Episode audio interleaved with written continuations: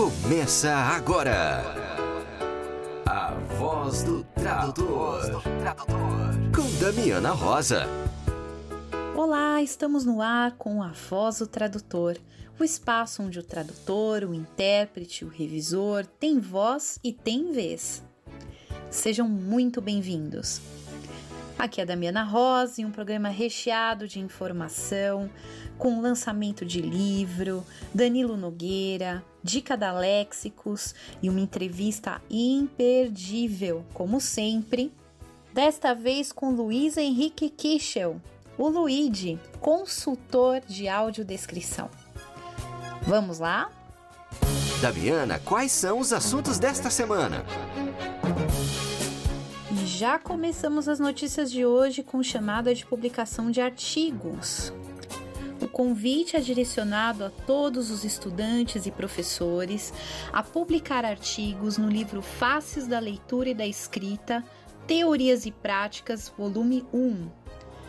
Destinado às línguas, literaturas, educação e outras áreas do conhecimento, cujos escritos estejam relacionados ao tema. Para sua publicação, é necessário que o participante tenha título de mestre ou doutor ou ser coautor. O livro será publicado no dia 1 de dezembro de 2020 em duas versões, física e digital. A submissão é gratuita e o documento deverá ser enviado em formato Word e PDF. Para mais informações, escreva para faces da leitura e da escrita arroba gmail.com. Repetindo, faces da leitura e da escrita arroba gmail.com. A submissão deve ser feita até o dia 19 de outubro. A publicação conta com a organização da professora doutora Lídia Spaziani, doutora em Filologia e Língua Portuguesa da USP, professora doutora Patrícia Jimenez Camargo, doutora em Estudos da Tradução da USP, e Roger Henrique Posa, graduado em Letras pela Uninove. Agora vamos ouvir uma notícia fresquinha na voz da revisora Carolina Machado, do Revisão para Quê? Pessoal, tudo bom? Aqui é a Carol Machado, do Revisão para Quê? Essa semana passada a gente lançou um novo e-book chamado Revisão de Textos Acadêmicos. É uma iniciativa inédita no Brasil sobre revisão nessa área. É um livro com mais de 200 páginas aí falando sobre as principais dúvidas dos revisores, uh, por exemplo, em relação a normas, em relação a plágio, em relação a vários aspectos desse desse tipo de trabalho. Então, quem quiser conferir pode ir no revisãoporaquê.com e saber mais sobre o livro. Obrigada. O avesso da tradução com Danilo Nogueira.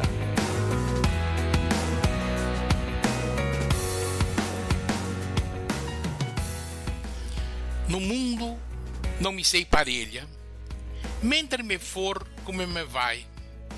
Cajamoiro por vós e ai, minha senhor branca e vermelha, queredes que vos retraia quando vos eu ensaia? Mal dia me levantei que vos entono e feia. Entendeu? Não? É português, sabia? Antigo, muito antigo. Tem mais de 800 anos, mas é português. Bem diferente do que nós usamos hoje, mas é português. Porque o português mudou muito nesses mais de 800 anos. E vai continuar mudando, quer a gente queira, quer não. Não é só o português que muda. E se você pegar um texto com essa idade em qualquer outra língua, vai notar como ele mudou também. Ah, sim, é português arcaico, claro. Hoje não se fala mais desse jeito. Mas não pense que a mudança foi assim de uma hora para outra, não. Não pense que um belo dia o rei de Portugal acordou assim meio cabreiro, deu um murro na mesa e clamou: Doravante, neste meu reino, fala-se português moderno porque esta história de português arcaico já deu o que tinha que dar e não está com nada. O quê? Você estava esperando que eu dissesse a frase acima, imitando um sotaque português? Não, eu não faria isso, nunca. É, bom, prossigamos. As mudanças foram e ainda são lentas e graduais. Vai de pouquinho, sabe? Um dia uma coisa, outro dia outra. Um dia, sei eu lá quando, alguém disse minha senhora, em vez de minha senhor, como está na poesia citada. Outro dia alguém disse quereis em vez de queredes. E foi assim por diante. Cada uma dessas mudanças foi inicialmente vista como um erro. Toda mudança é. Porque não é assim que se diz. Mas essa palavra existe? Em que gramática você viu isso? Está no dicionário? Essa coisa lá toda que você já sabe. Por outro lado, pouco a pouco, a língua vai abandonando palavras e formas. Já nem se diz mais mentre, disse enquanto. Ninguém usa mais cá no sentido de porquê, como usou o pai Soares de Taveiroz na cantiga da Ribeirinha que eu citei acima. Outro dia eu topei com uma mesóclise num texto que pretendia retratar a conversa entre uma mulher e sua filha, uma menina de uns 6 ou 7 anos. Fiquei me perguntando que tipo de mãe desnaturada usa uma mesóclise contra sua filha nos dias de hoje. Há 200 anos usaria, hoje não. Quer dizer, em qualquer momento, a língua está recebendo inovações e descartando o que parecem aos falantes serem velharias. Nem sempre consultar a gramática resolve o problema. Nem tudo que a gramática diz que é correto a gente pode usar num texto que estamos traduzindo. Para piorar, as gramáticas nem sempre concordam. Todas têm em comum um núcleo. Por exemplo, todas as que eu conheço dizem que o certo é nós vamos. Mas à medida que se afastam desse núcleo, muitas vezes divergem. Essas divergências são discutidas num livro muito interessante chamado A Gramática para Concursos Públicos, um calhamaço de 1500 páginas, escrito pelo professor Fernando Pestana e publicado pela Campus. Para piorar ainda mais, diz a Lady Murphy que não importa a gramática em que você se baseie na sua escolha, sempre vai ter um casca de ferida que escreve uma outra gramática com você e essa gramática tem uma escolha totalmente diferente. Às vezes, o cliente tem um manual de estilo que a gente tem de seguir, queira ou não queira. Mas que, pelo menos, nos livra da obrigação de decidir. Porque decidir é complicado e muitas vezes doloroso, para não dizer perigoso. E como é que a gente faz então? Nos meus textos próprios, como o desse podcast, escrevo como me parece melhor e seja o que Deus quiser. Nas minhas traduções, entretanto, evito toda construção controversa, por mais que eu tenha motivos para acreditar que está correta. E a redação dos precavidos, ou dos covardes, como você quiser, funciona Defrontado com um termo ou uma construção que possa criar controvérsias, covardemente procuro outro termo ou torneio de frase que tenha menos probabilidade de me criar problemas. E assim, entre muitos clientes, eu passo por bom redator. E por hoje é só. Não, antes de encerrar, mais uma vez eu gostaria de convidar você para participar do 3P Primeiros Passos na Profissão um webinário grátis que vou apresentar sobre os auspícios da Universidade Autônoma de Lisboa no dia 13 de junho. Para saber como se inscreve, procure o link no meu blogzinho. Para achar o bloguinho, procure no Google Bloguinho do Danilo. Quando chegar lá, além de ver a postagem sobre o webinário, procure a postagem sobre livrinhos do Danilo, que tem um link para alguns inscritos gratuitos que, espero eu, sejam de interesse para você. Se você estiver acessando a voz do tradutor pela web, em vez de pelo rádio, vai encontrar na descrição do podcast os nomes dos podcastantes. Podcastante? Existe essa palavra? Está no dicionário? Ai meu Deus! Passe um mouse por cima do meu nome que aparece o link para o bloguinho. E volte a semana que vem para a gente conversar de novo. Muito obrigado pela companhia e até! Leitura da Semana, com a editora Léxicos. Oi, pessoal, tudo bem? Eu sou a Thelma Ferreira, da Léxicos, e estou aqui com a dica de leitura da semana. Um dos projetos editoriais da editora Léxicos é Tradução em Contexto, uma série dedicada a contos de autores estrangeiros renomados já em domínio público. Os contos em língua estrangeira, com sua tradução para a língua portuguesa, são apresentados em paralelo, com notas de tradução, linguística e cultural o primeiro volume é dedicado a Mark Twain, que com sua ironia e humor nos fala sobre dinheiro e valores. Então, neste primeiro volume, nós temos tradução em contexto, contos de Mark Twain, tradução de Vera Lúcia Ramos, doutora em estudos da tradução pela Universidade de São Paulo. E aí, gostaram da dica? Se quiser adquirir nossos livros, acesse nosso site www.lexicos.com.br. Até a próxima. Um abraço. E você, ouvinte da Voz do Tradutor, tem 20% de desconto no site da Lexicos. Basta usar o cupom TRADUTOR. Aproveite! Rede Barcamp. Dia 30 de maio, às 14 horas, vai ter Barcamp de tradutores e intérpretes do Vale do Paraíba, online, ao vivo, transmitido pela Escola de Tradutores. O Barcamp de Tradutores e Intérpretes do Vale do Paraíba é jovem e ativo.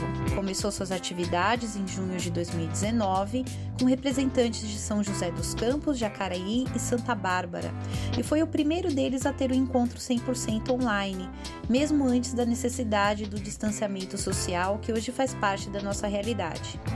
Com a ajuda da Escola de Tradutores, o Barcamp do Vale tem a alegria de trazer aos tradutores e intérpretes, não só agora do Vale, mas de todo o Brasil e, por que não, do mundo, mais um encontro online gratuito. É, teremos a presença de duas palestrantes. Gisele Nossi, que vai falar sobre os tradutores na presidência da República e Ana Sofia Saldanha, que vai abordar o tema Mentoring para tradutores e intérpretes. Para mais informações, acesse o site da Escola de Tradutores e faça sua inscrição. É www.escoladetradutores.com.br. Lembrando que a inscrição é grátis. Se você quer saber mais sobre o que é Barcamp e para que um Barcamp serve, nós vamos ter uma live no dia 25 de maio, às 19 horas, no Instagram da Escola de Tradutores. E nessa live vamos ter a presença de Mônica Pires Rodrigues e Ana Carolina Bruni, ambas organizadoras do Barcamp do Vale do Paraíba. Te vejo lá! Que tal uma pausa para o café? Na voz do tradutor, entrevista. Hoje a nossa pausa para o café é histórica. Essa pausa para o café sempre é histórica, porque pela primeira vez nós vamos conversar com um consultor de audiodescrição e não podia ser, né, nada mais, nada menos que Luiz Henrique Kichler, o conhecido e famoso Luigi, né? Conhecido na área como Luigi. Luigi, seja bem-vindo à Voz do Tradutor. Damiana, é um prazer e muito obrigado pelo famoso. Eu fico muito feliz com essa sua colocação e é uma honra estar aqui, viu? Vamos conversar sim. Você é famoso, eu afirmo isso porque no Profit quando você chegou lá com o Rafa tal, aí todo mundo começou a falar: olha, são eles os consultores de audiodescrição.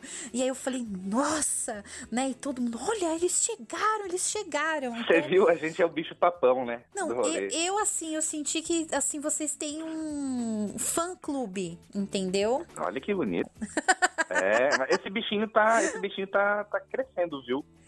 É, era um poucos, ainda não tem tantos assim, até onde um pouco da minha, do meu conhecimento, mas está crescendo. Graças a Deus que está crescendo, o pessoal está entendendo que sim, audiodescritor é necessário e precisa-se de audiodescritores com formação para poder trabalhar né, nas audiodescrições por aí.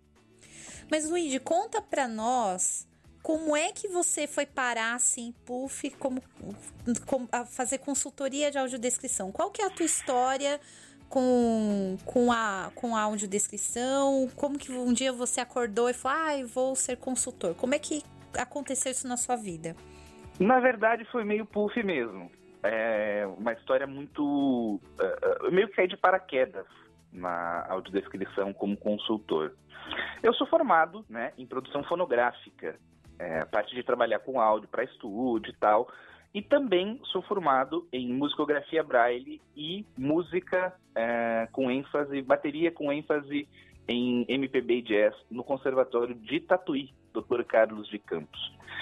O que acontece é que o Rafael, da Tradução, me chamou para a gente trabalhar junto. Né? E nessa de trabalhar junto, eu acabei conhecendo a Ana Júlia, e ela veio para mim, ah, Luíde, por que, que você não faz consultoria? Por que, que você não faz consultoria? E acabou que eu precisei fazer um curso e precisei me formar, né? Precisei é, me educar para ser um consultor e para atuar como consultor. Não é só, ah, eu quero ser. E, enfim, e estamos aí. Né? Depois de ter feito um curso com o professor Francisco, é, estamos trabalhando na área, também na área, né? Fora os outros, as outros, os outros projetos que eu participo. Conta pra gente o que, que vocês estudam no curso de consultoria. É um, a gente que tipo estuda basicamente que vocês que são importantes ali para o consultor. A gente estuda basicamente audiodescrição e o professor Francisco ele tem uma frase que é muito legal, que é eu ensino aos cegos o quanto eles não veem. O que é realmente um fato, se você parar para pensar, é mais ou menos isso. Então a gente aprende a perguntar coisas, aprende a perguntar coisas e a indicar é, questões né, que podem resolver um roteiro de audiodescrição. E por que, que só um cego ou um baixa visão podem fazer isso? Né? Porque só o cego ou baixa visão tem a vivência para fazer essas perguntas. É evidente que com uma alta demanda de trabalho, depois de um certo tempo, o audiodescritor começa a entender algumas coisas, mas mesmo assim ele não vive essa realidade, né? Ele participa dessa realidade, ele tem proximidade. Só vivendo mesmo é que você tem como fazer uma consultoria, né? Falar, não, olha, isso aqui talvez não está não tá sendo entendido de uma forma legal, olha, isso aqui talvez quem tenha baixa visão não vai entender, ou quem, quem é cego não vai entender, entendeu? Então é isso. Basicamente a formação que eu tive foi é com o professor Francisco, ensinando o que eu não consigo ver, ensinando o quanto eu não enxergo, né? E também, olha, eu leio bastante até. Eu leio bastante, tenho essa essa vontade, essa curiosidade de ler e gosto muito. Eu não escrevo muito não, escrever para mim é um é uma coisa muito complexa, muito demorada, mas ler eu adoro, confesso. Legal. Quando você recebe um material, porque geralmente, vamos lá, você me corrige se estiver falando bobagem, mas o audiodescritor, ele recebe o material para audiodescrever, ele faz um roteiro, né? E aí depois esse roteiro ele é encaminhado para o consultor, é isso? A gente trabalha de duas maneiras na tradução a gente, os audiodescritores recebem o material, encaminham para a gente e a gente volta para o audiodescritor, ou é, também de, de, uma forma que já aconteceu, os audiodescritores recebem o material e a gente participa da confecção do roteiro junto com eles. Legal. É, eu acho mais gostoso, porque eu, eu gosto de trabalhar col é, colaborativamente. Mas as duas formas elas são possíveis. E os, quais são os aspectos que você acha que são mais. Quando você pega um material ali, você fala, ah, isso aqui eu vou ter que prestar atenção, que é onde o bicho pega, assim. Tem aquele. as armadilhas ali do, da audiodescrição. Cada material que eu pego, ele tem suas peculiaridades, né? É, eu, eu procuro prestar atenção bastante na coerência, coerência e concisão, que foram duas coisas é, é, extremamente importantes que o professor Francisco acabou comentando.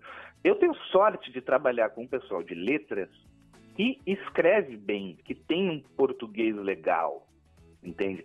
Então, não é uma coisa que eu preciso ficar atento, mas eu preciso sim ficar atento em como essa mensagem vai ser recebida, se existe uma lógica, se isso está coerente do começo ao fim. Se você está chamando um rapaz de camisa vermelha no começo, é, e ele vai ser chamado até o final de rapaz de camisa vermelha. É óbvio que nesse interim você pode mudar a descrição de um indivíduo porque ele foi nomeado. Né? Uhum. Então, por exemplo, ah, o pessoal nomeou ele no minuto 10. Eu só posso falar o nome dele do minuto 10 para frente. Entendeu? Então são coisas que a gente tem que prestar atenção. É isso, coisas também do áudio do escritor, mas o consultor também tem esse essa possibilidade de trabalho, ele também precisa fazer isso. E tem essa e tem que em algum ponto mencionar que o rapaz de camisa vermelha é o fulano, né? Pra Isso, logo a primeira a primeira inserção, primeira inserção depois do, do, do isso se não ficar óbvio, tá? Uhum. Isso se não ficar óbvio. O que você não pode fazer é mencionar obviedades e questões que não estão na tela. Por exemplo, falar o, o, telefone toca e você vai vir e fala, o telefone toca. Gente, isso não, primeiro que não é seu, do, do seu da sua competência e depois que eu tô ouvindo, né? É, é, é um quebra-cabeças, assim, a gente... É, é complicadinho. Eu acompanhei, eu, assim, eu tô acompanhando muito por causa do, até do trabalho da Ana Júlia, né? Eu fico babando o ovo pro trabalho da tradução, porque eu acho incrível o trabalho de vocês. Ah, Mas é, eu acompanhei a live que vocês fizeram nesse fim de semana do Bruno Marrone, né? Uhum. E eu fiquei pensando, meu Deus, é muita coisa, porque o cara não parava de falar, né? E um monte de coisa acontecendo atrás, aquele monte de luzes e cenário, e aí entrava um monte de propaganda. Aí eu pensei, meu Deus do céu, não saberia nem por onde começar isso, porque eu percebo, Luigi, assim, falando a real, tá? O pessoal acha que é muito fácil fazer audiodescrição. Tipo, ah. É, é só falar o que tá vendo, né? É, é, só falar o que tá vendo, é facinho. É, eu vou ali, igual fazer fofoca na janela com a vizinha, né? Contar as coisas que eu... Mas não é isso, né? É um trabalho que tem todo um. Você tem que ter uma formação, tem que criar ali também uma expectativa na pessoa que tá ouvindo. Então, em alguns momentos eu percebia que a Ana Júlia colocava até uma emoção na voz, né? Ah, a, a uhum. cor e tal. Nossa, e foi uma delícia ouvir. Então, eu, vidente, curti pra caramba a audiodescrição. E, eu achei bacana que eu reparei em detalhes que eu não, não teria reparado sem audiodescrição. Né? É, você tá, você tá vendo e está enxergando o que você tá vendo. Você precisa interiorizar isso para depois falar. Eu só preciso citar uma coisa, uma questão que eu não sei se eu falei, mas obrigatoriamente para você ser um consultor, você precisa ter feito um curso de audiodescrição, de consultoria em audiodescrição. Mas olha, essa questão é muito interessante, porque tem coisas que algumas audiodescritoras veem de primeira, de cara, bate o olho assim e já vê. E tem coisas que não é isso, não, é, não funciona assim para outras audiodescritoras. É muito gostoso essa percepção de que as pessoas também veem as imagens de forma diferente, também interiorizam isso de forma diferente. É, não é tudo que. É, eu não sei se a Ana chegou a comentar isso na, na, na entrevista dela, mas não é tudo o que aparece na tela que é áudio descrito. São coisas importantes. Numa live de 4 horas e meia, 5 horas, 5 horas e tanto, como foi a da Marília, você tem tempo para dar alguns detalhes que, primeiro, para algumas pessoas vão parecer irrelevantes, mas você ao mesmo tempo não pode deixar em branco essa live. Hum. Eu conheço muitos cegos que quando você deixa a audiodescrição um pouco mais silenciosa, eles ficam perguntando, tá, mas o que, que aconteceu? O pessoal tá aí, o pessoal não tá aí, tá acontecendo alguma coisa, não tá? Começa a bater um nervoso no povo. Tá. Saiu para fazer é um lanche e me largou aqui é, sem saiu fazer um lanche e me largou aqui cego de novo. Agora, vamos falar sobre a live, porque, cara, isso aí foi uma maratona, né? Foi uma maratona e é muito complicado. É muito complicado, porque você está lidando com várias pessoas em vários equipamentos, com várias qualidades de internet diferente, você está lidando com delay da internet, você está lidando com vídeo pela internet, o que se torna mais pesado ainda, e você precisa que isso seja tudo sincronizado. Então, realmente é uma operação pesada. A gente estava é, só da tradução, só da tradução, estávamos em oito. Fora o pessoal da Organização Nacional de Cegos do Brasil, né, da rádio da ONCB, que eu tenho a felicidade a alegria de também fazer parte, que estava apoiando. Então, assim, jogando baixo umas 13, 14 pessoas só para a audiodescrição à distância. Fora que a da Marília Mendonça foi a primeira, né, live com audiodescrição ao vivo, deve ter batido aquele frio na barriga, porque eu imagino a responsabilidade, assim, o peso, porque tava todo mundo na expectativa esperando isso, né? Que a gente tem conhecimento, tanto quanto tradução, quanto também como Organização Nacional de Cegos do Brasil, foi a primeira live e foi o primeiro serviço de audiodescrição feito à distância, com esse porte, tá? Uhum. Podem ter existido outros, é, mas com esse porte de uma cantora nacional, de uma cantora grande, foi o primeiro. E sim, dá um frio na barriga, porque você está entrando no desconhecido, né? A, tanto a tradução quanto a Rádio da Organização Nacional de Cegos do Brasil e eu fico muito feliz com isso, de ter participado disso, elas entraram de cabeça num projeto que, assim, olha, vamos ver o que, que vai acontecer. Né? Hum. E vamos ver o que, que vai acontecer já com uma cantora do calibre de fãs que tem a Marília. Sim, é uma coisa muito louca, né? Sei lá, tem um monte de seguidores em tudo que é canto, foi um alvoroço. A internet parou para falar disso, assim. Eu achei eu muito confesso. engraçado. Eu, um monte de gente começou a compartilhar mensagem para mim. Olha, vai ter audiodescrição, vai ter audiodescrição. Então foi um, assim, uma polvorosa. Eu confesso que eu não esperava a receptividade que a gente teve da Marília, ela foi extremamente receptiva. Ela se propôs a gravar um vídeo e, eu não esperava toda essa receptividade. Que bom que foi assim. Que bom que foi assim.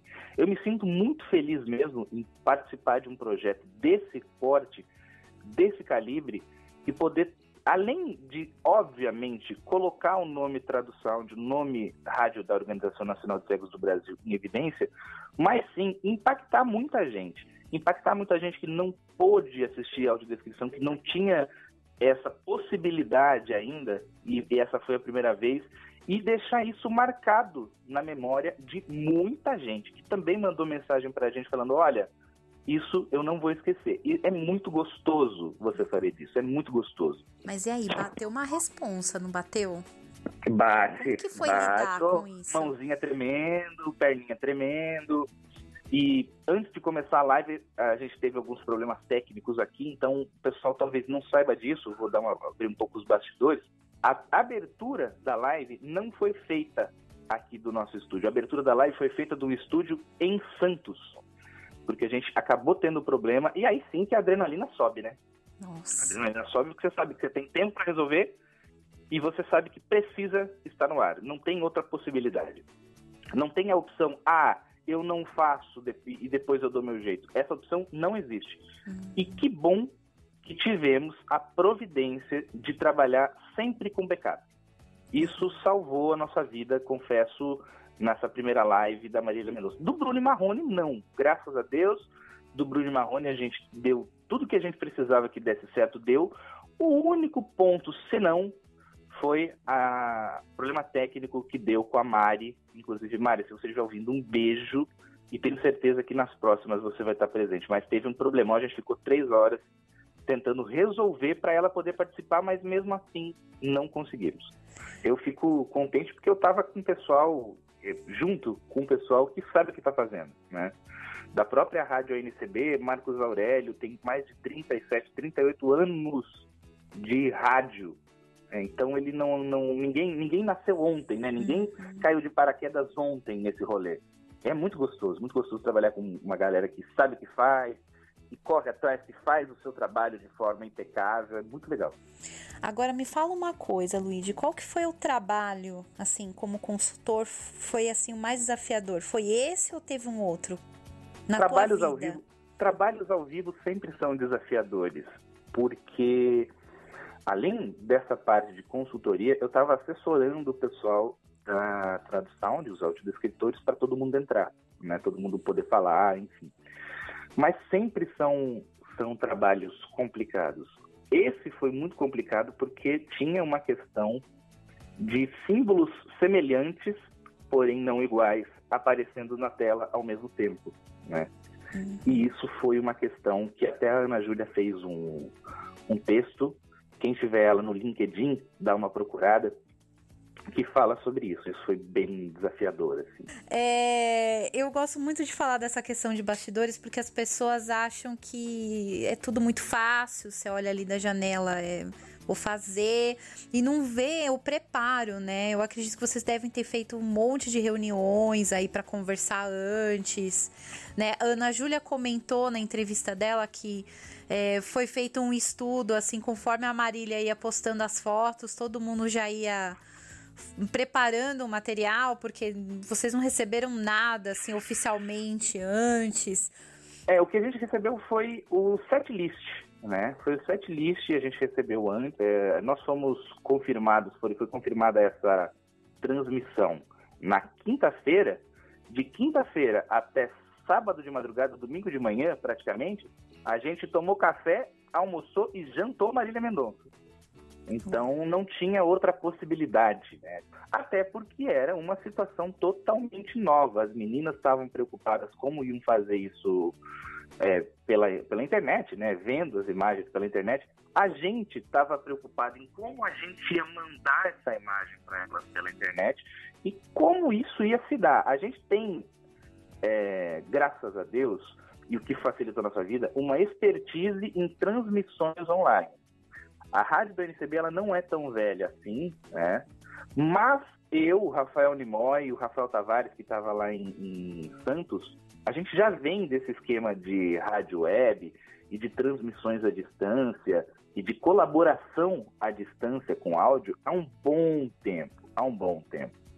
É, de mim, eu posso falar que desde 2010, 2009, começando a fazer o que o pessoal das rádios comerciais está fazendo agora, que é as transmissões remotas. A gente já fazia. Então, isso facilitou. O problema foi quando acrescentou o vídeo. Hum. Aí a gente teve que correr atrás. E não só o vídeo, né? Correr atrás toda na parte de o que, que a gente pode deixar pronto. Ah, o cenário vai ser esse? O cenário vai ser esse. Então, peraí, que o cenário vai ser esse. A gente já pode deixar alguma coisa de audiodescrição pronta desse cenário para facilitar a nossa vida. Ah, ela está usando maquiagem e isso a gente, graças a Deus, teve, apesar de pouco tempo, da maquiagem, pelo menos a gente conseguiu informações anteriores. Então, foi corrido, foi uma experiência muito gostosa, mas eu vou ser sincero, eu, eu acho que eu fui picado por esse bichinho, viu? Porque dá vontade de fazer todo final de semana agora. Meu, vocês fizeram história com isso, né? Porque é, eu acho que vocês abriram portas para audiodescrição uma forma muito legal, porque deu uma repercussão positiva. A gente percebeu que a mídia soltou vários artigos falando sobre isso. Eu vi até a, a, o site da revista Rolling Stone falando né, de como ia ser inovador ter essa audiodescrição. Como é que você encara assim mercado de audiodescrição? Você acha que. Porque existe essa coisa da lei. Ah, quando a lei sair, mas a gente percebe que agora as pessoas estão tendo acesso a esse conteúdo e isso dá ferramenta de falar, pô, por que essa daqui não tem, né? O que, que você sente disso? Olha, é, eu sinto primeiro, a audiodescrição não é só para isso. Né? Existe possibilidades e portas para audiodescrição em quase toda, toda a questão que eu posso pensar desde a parte de tribunais até a parte de hospitais, existe essa possibilidade, né? Parto, enfim, um monte de situações em que ainda isso não é explorado por desconhecimento, por poucos eh, profissionais formados, né? Por ser um ramo relativamente novo no Brasil. Mas essa das lives, eu vou ser muito sincero, é, com essa história de pandemia, com essa história de distanciamento social, para mim foi um impacto muito gostoso. Para mim foi uma situação muito gostosa perceber que, apesar de tudo que está acontecendo, apesar de toda essa questão de saúde sanitária, né, dessa questão sanitária, dessa questão econômica que a gente está vivendo, ainda podem surgir espaços para coisas muito legais acontecerem. E eu coloco essas coisas muito legais, eu tenho que colocar as lives, que para mim foi um espaço muito legal, que foi ideia do Beto Pereira, que é o presidente da Organização Nacional de Sexo do Brasil, fazer isso, né? e que, ao meu ver, vai sim continuar e vai sim expandir. Tanto pela parte de você poder trabalhar remotamente, que é um ponto, né? você não precisa estar perto de pessoas e fazendo aglomerações, tanto também pela possibilidade de, ah, eu sou um consultor que sou formado em música. É, o pessoal do Acre precisa de audiodescrição em alguma coisa de música. Então, por que não pegar um consultor e um audiodescritor que são da área da música para fazer esse evento? A gente não precisa necessariamente estar no Acre. Hum. Talvez esse seja o próximo passo essas audiodescrições à distância. Aí, mas aí vai ter um monte de outros problemas, né? Equipamento, internet, por aí vai, mas eu penso que pode ser um caminho sim. Pode ser um caminho muito legal. E sobre a história das lives, sim, o melhor jeito, ao meu ver, de se ter lives com audiodescrição, ou se ter mais lives com audiodescrição, é cobrar lives com audiodescrição, né? É, é é tentar fazer com que os artistas e seus produtores entendam a necessidade e entendam a diferença, o impacto que isso tem na pessoa cega com baixa visão. Mas olha só, a audiodescrição não é só para pessoa cega com baixa visão. É eu sei de bastante mundo. gente. Isso, eu sei de bastante gente que falou: ah, eu não posso ficar assistindo a live mas eu posso ficar ouvindo que estava arrumando a casa, que estava fazendo janta, estava fazendo outros serviços que dependiam da visão para aquela pessoa, né? Que aquela pessoa precisava da visão para executar. E falou: ah, não, então vou ficar ouvindo aqui. E é muito gostoso saber que também isso está acontecendo. É, ou seja, a gente não está trabalhando só com o nicho da pessoa cega, da pessoa com baixa visão, dos idosos. A gente também está atingindo o pessoal que não pode, por aquele momento, estar tá olhando para a tela, seja lá do, do que for que ele esteja assistindo. Legal, olha, Luigi, agradeço muito a sua disponibilidade de conversar com a gente.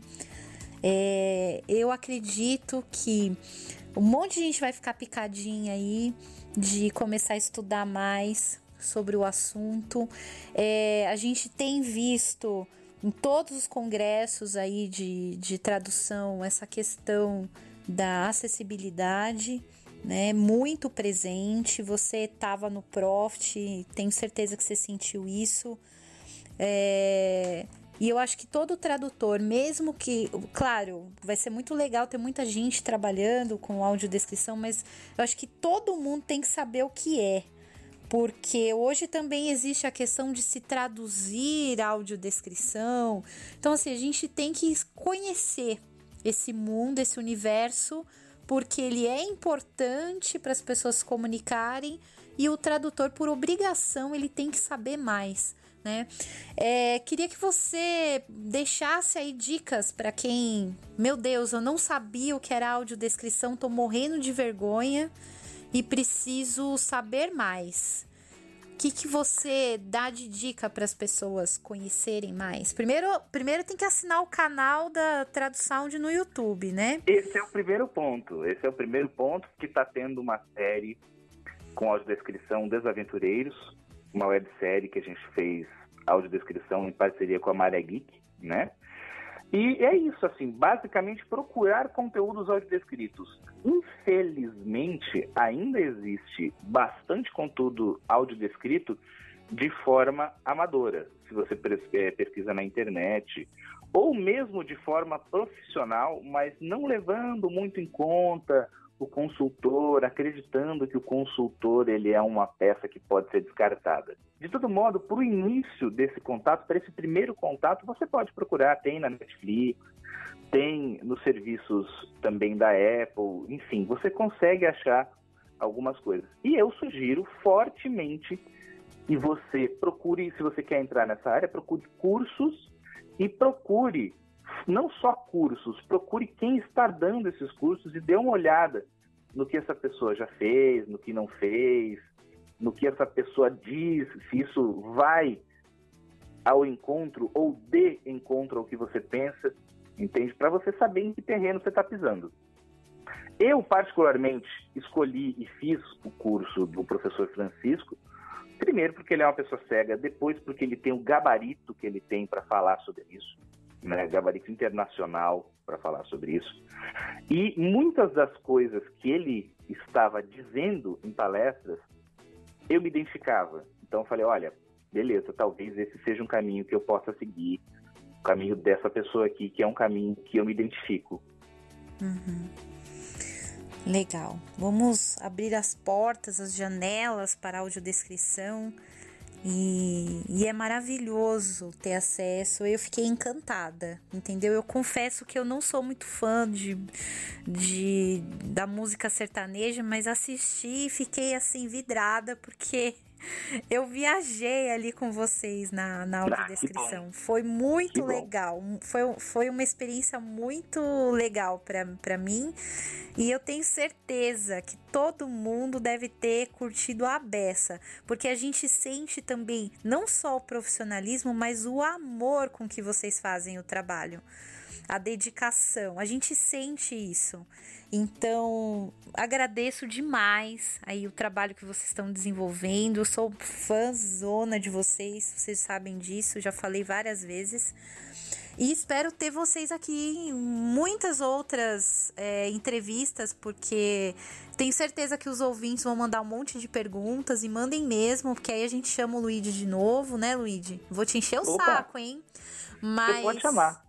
É, a gente precisa falar sobre isso e eu acho que o tradutor, o revisor, tem que saber o que é audiodescrição, porque é um mercado que está se abrindo e eu tenho certeza que isso vai crescer muito, porque vai, é, vai agregar valor para toda a sociedade, não só para as pessoas. É, cegas ou com baixa visão, mas para todos, porque nós precisamos aprender a enxergar o mundo juntos, né? É, falta isso. Então, obrigada pelo trabalho maravilhoso que vocês desenvolvem. E, enfim, você quer deixar, mandar um beijo pra mãe, quer falar um pouco do seu trabalho, o pessoal que ficou seu fã, como que faz para te seguir? Deixa aí o é, caminho. Não segue cego, não, que cego não é muito legal para ser seguido. Não é a melhor ideia que vai fazer. Mas, de todo modo, eu queria é, finalizar agradecendo você pelo convite, pelo espaço, pela divulgação da audiodescrição, o que é muito interessante, essa porta aberta. É muito interessante falar sobre isso. É, complementar o que você estava dizendo, que sim, é, é, talvez seja um pouco de egocentrismo falar exclusivamente da gente nessa questão, mas a gente faz isso porque a gente gosta, a gente faz isso com toda a vontade do mundo, porque a gente gosta e a gente sabe e tem pessoas que vão assistir isso e isso vai ficar marcado com essas pessoas. Isso não vai ser esquecido. É, uma situaçãozinha que talvez mereça ser comentada, eu sei de muita gente, muitos cegos, muitos cegos, que choraram assistindo a audiodescrição, que choraram tendo a possibilidade de ver um conteúdo, de participar de um conteúdo e de ter informações que ele só tem com a audiodescrição. Isso de você impactar é muito gostoso mesmo. O pessoal pode me procurar por aí, viu? Nas redes sociais. Tô no Facebook, tô no Instagram, tô no Twitter, tô, tô na coisa toda, viu? é, assim que é bom, né? Tem, é, tem que ser fácil de ser encontrado, né, Luigi? então, então, é, a gente tenta. Nem sempre. Eu não sou a pessoa mais dedicada a redes sociais, viu? Eu deveria ser mais dedicado a esse ponto de divulgação. Eu não sou tanto, mas estamos aí, estamos aí. Legal, obrigada Luigi pela, pela sua disponibilidade e a gente vai se encontrando aí. Você me aguarde que a gente vai conversar ainda muitas outras vezes. Eu que agradeço, agradeço de novo e sempre que precisar, estou à disposição para responder perguntas, para vir aqui na voz do tradutor de novo, falar mais um pouquinho. Enfim, estamos aí. Legal, um abração, até a próxima. Abraço, tchau, tchau. Estudos da tradução. Olá, amigos e amigas da Voz do Tradutor. Meu nome é José Renato Galvão, eu sou bibliotecário e também trabalho como preparador e revisor de textos em português e de textos traduzidos do espanhol. A minha dica de leitura para vocês é a obra O Aparecimento do Livro, de autoria dos franceses Lucien Febvre e Henri Jean Martin. Lucien Febvre eh, foi um historiador francês falecido em 1956, considerado um dos fundadores da Escola dos Análises, juntamente com Marc Bloch.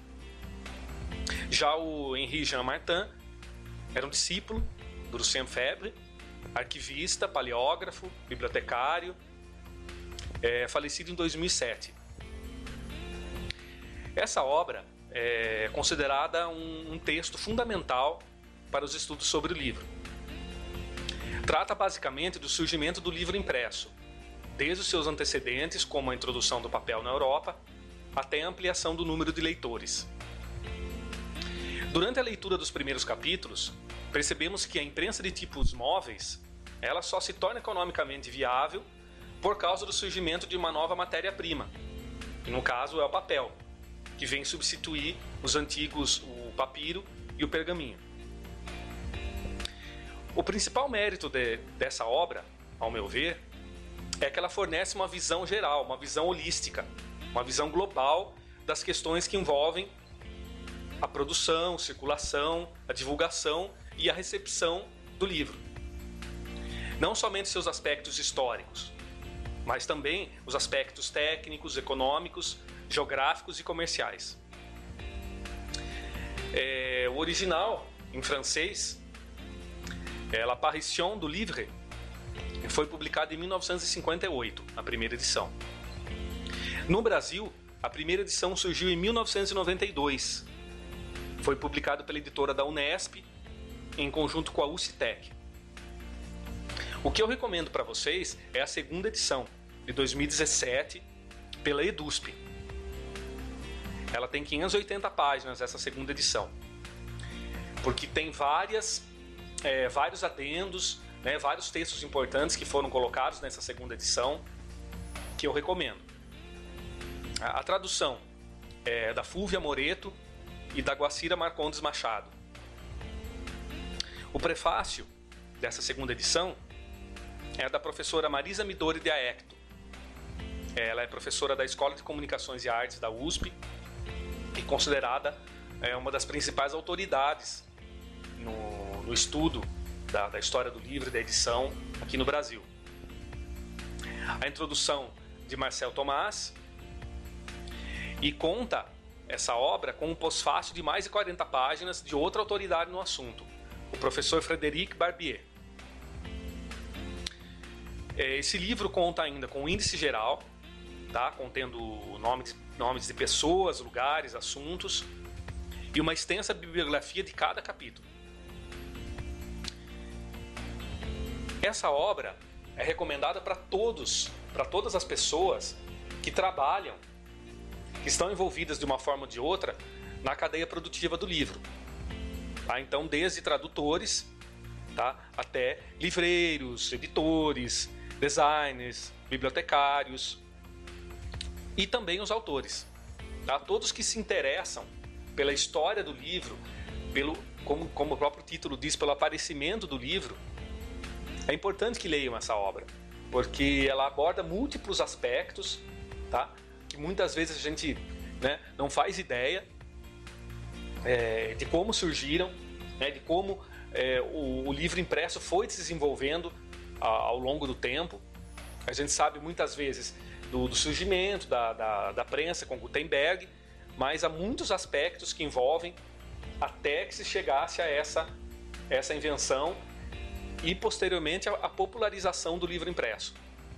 Ah, então, altamente recomendável, é uma obra primordial mesmo, essencial para quem quer conhecer mais sobre esse objeto de, de desejo de tantas pessoas, né, que ainda é o livro impresso embora o, livro digital esteja bastante é, também sendo consumido cada vez mais, mas o livro impresso ainda causa aquela admiração, ainda causa um, um desejo de, de, de possuí-lo, né? que só quem gosta sabe como funciona.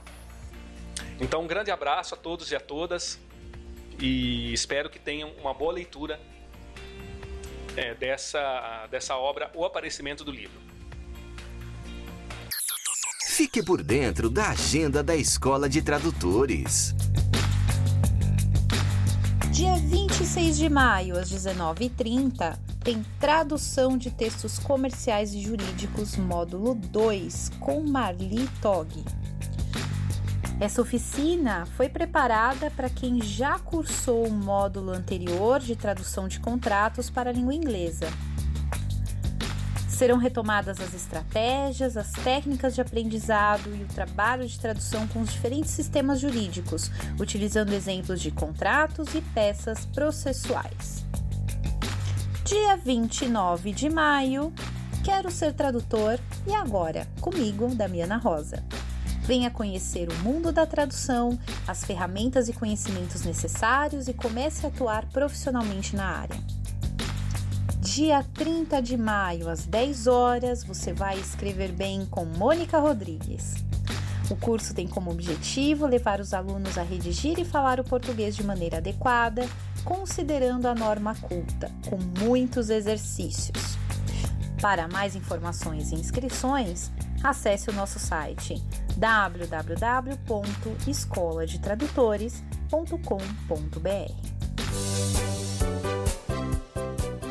Se você tem notícias relevantes na área da tradução, revisão e interpretação e gostaria de compartilhar com seus colegas, envie para nós em áudio através do WhatsApp 11 994 72 9914. Repetindo, código do Brasil 55 11 994 72 9914.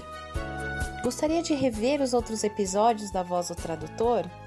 Acesse nosso site www.escoladetradutores.com.br barra podcast. Lá você confere todos os episódios, desde o primeiro, e você pode ouvi-los à vontade, é grátis.